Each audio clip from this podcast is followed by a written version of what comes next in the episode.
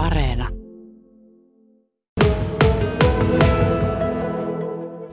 No, tämä on yksi 31 kaivoksesta, jonka vielä arvellaan voivan aiheuttaa vakavaa ympäristön pilantumisen vaaraa. No, mitäs kaikkea täältä tällä hetkellä löytyy? Eli jotain rikastushiekkaa ja tietysti sitä malvikiveä, jota on levitelty tuonne, mutta Päällisin puolihan tämä näyttää tietysti tämmöiseltä hyvin vesakointuneelta alueelta, jossa kasvaa erikokoista puustoa, mutta mitä täältä alueelta löytyy? Täällä on iso rikastushiekka-alue, joka on maisemoitu ja peitetty ja sen päällä kasvaa jonkin verran puustoa ja sitten oikeastaan on näitä vesien käsittelyrakenteita sitten ympärillä. Tänne on yritetty rakentaa tämmöisiä kosteikkoja, jotka sitten pidättäisivät vettä ja samalla poistaisivat tai pidättäisivät kiintoainetta ja niitä metalleja myös. Mitäs tuo rikastushiekka sisältää? Se on siis ne muutaman kymmenen vuotta ollut.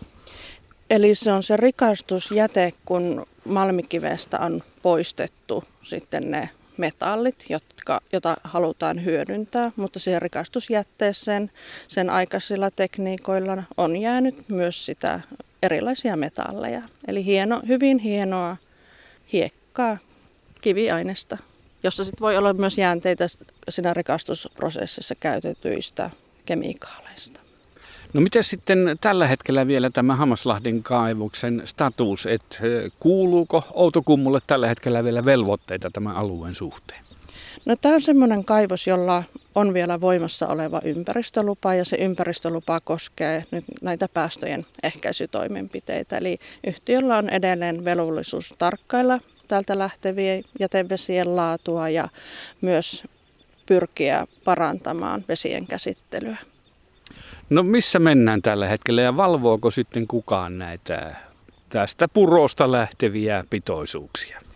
No valvonta kaivoksista on ely eli me valvomme sitä toiminnan ympäristöluvan mukaisuutta.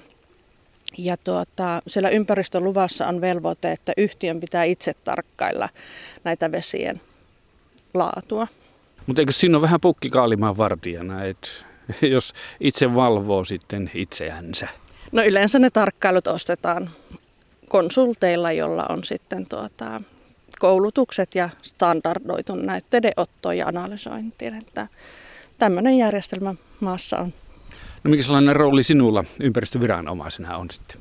No, minä toimin ympäristöluvan vastuuvalvojana ja tehdään tarkastuksia määrävuosin ja luetaan ne tarkkailuraportit ja tarpeen mukaan sitten reagoidaan.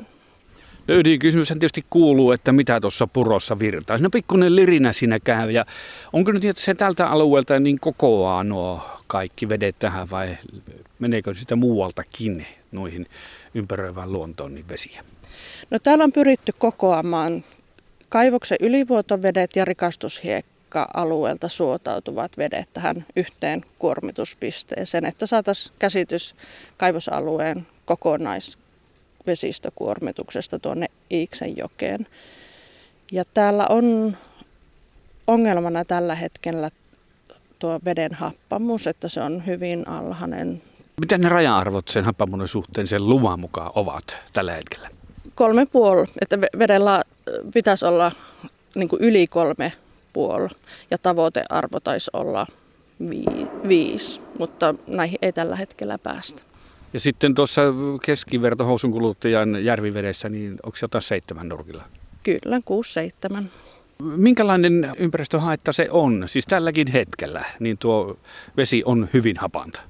Niin täältä kaivosalueelta lähtevä vesi on hyvin hapanta ja siinä on jonkin verran rautaa ja mangania, mutta tällä hetkellä niin tuommoiset metallikuormitusta en nyt luonnehtisi kauhean suureksi muutoin. Ja kuormitus vaikuttaa tuohon Iiksenjoen veden laatuun ja Iiksenjoki on niin kuin veden laadultaan tyydyttävässä tilassa. Mutta katoin, että tällä ei kumminkaan tällä esimerkiksi pH alenemalla, mikä, minkä tämä kaivos aiheuttaa nyt, ei ole niin kuin valtavan suurta merkitystä sitten siihen Iksijjoen laatuun. Että siellä on myös muita ongelmia, jotka johtuu hajakuormituksesta, maataloudesta, lähinnä typpikuormituksesta. No entä sitten nämä metallit, yksittäiset metallit ja sulfaattiko se nyt oli, sitä valuu? Kyllä sulfaattia valuu. Sulfaatti on suola, joka joissakin olosuhteissa voisi niin kuin häiritä järven tai vesistön täyskiertoja aiheuttaa siteen hapettomuutta, mutta tässä laskuvesistönä on tuommoinen pieni joki ja sitten menee vielä isompaan pielisjokeen, niin tämä sulfaatti ei täällä aiheuta ongelmia.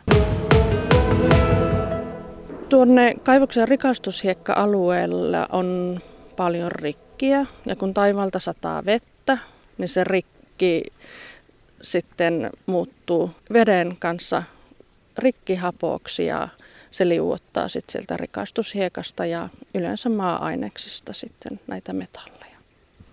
No täällä kun alueella kävelen, niin täällä on sitten myös tuommoisia erilaisia altaita ja sitten on tietysti kuivaneita paikkoja.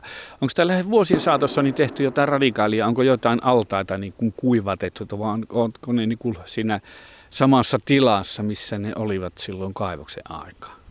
No kaivostoiminnan loppumisen jälkeen niin tuo rikastushiekka-alue on peitetty moreenilla ja sinne on yritetty saada syntymään kasvillisuutta ja tavoitteena on ollut, että ehkäistä sen pölyämistä. Rikastushiekka hyvin hiek- hienoja kosta, että se pölyäisi, mutta toisena tavoitteena on myös ollut ehkäistä sen veden imeytymistä sit sinne rikastushiekka-alueelle.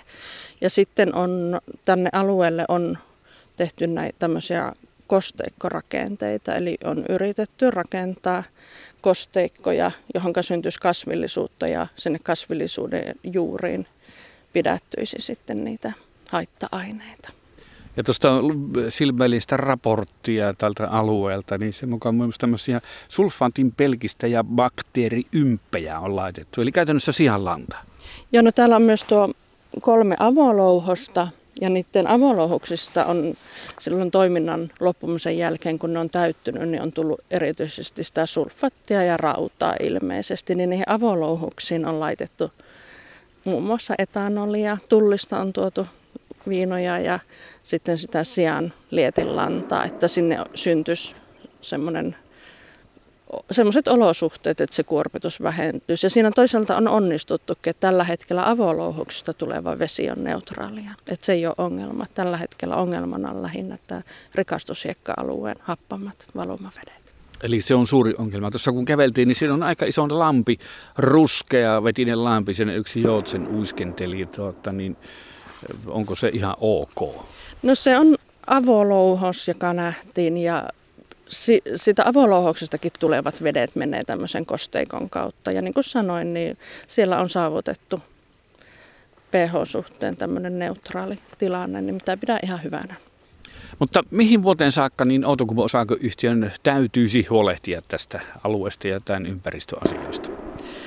Sitä ei ole määrätty, että sillä on semmoinen ympäristölupa tai vanha vesilain mukainen lupa, jossa joka koski jo sitä kaivostoiminnan aikaisia päästöjä. Siellä on lupamääräys, jossa sanotaan, että yhtiön on kaivostoiminnan lopettamisen jälkeenkin huolehdittava, että ei aiheudu merkittävää haittoja ympäristölle. No miten arvioisit, miten hyvin Outokumpu on onnistunut tässä? No kyllä täällä on yritetty, mutta tosiasia on se, että näillä on vain tosi hankala tehdä yhtään mitään. Vielä tiivistettynä, niin onko se suuri ongelma tuo happamuus? No ongelma on se happamuus, että pitäisi isoja vesimääriä liikkua ja niitä pitäisi aktiivisesti koko ajan käsitellä. Ja jos niitä aktiivisesti käsiteltäisiin vaikka kalkilla, niin sinne syntyy sitten isoja määriä sitä kalkkia. Ja täällä pitäisi olla jätevesien käsittelylaitos. Ympäristöasiantuntija Mari Heikkinen Elystä. Onko mielestäsi niin suomalainen kaivoslaki ajan tasalla? Pitäisikö sitä jollain tavalla muuttaa? Mä ehkä kommentoi suoraan kaivoslakia, vaan ympäri niin kuin yleensä lakeja. Että ehkä mikä nyt eniten on ongelmallinen on, niin kaivokset ei niin kuin aseta riittäviä vakuuksia kaivosten loppumisen varalta. Eli kun kaivos loppuu, niin siellä pitää vielä vuosia tehdä ympäristöä korjaavia toimenpiteitä ja vesien käsittelyä ja tarkkailua. Ja esimerkiksi tällä hetkellä mikään vakuus ei koske kaivoksen ylivuotovesiä ja sen käsittelyä tai seurantaa.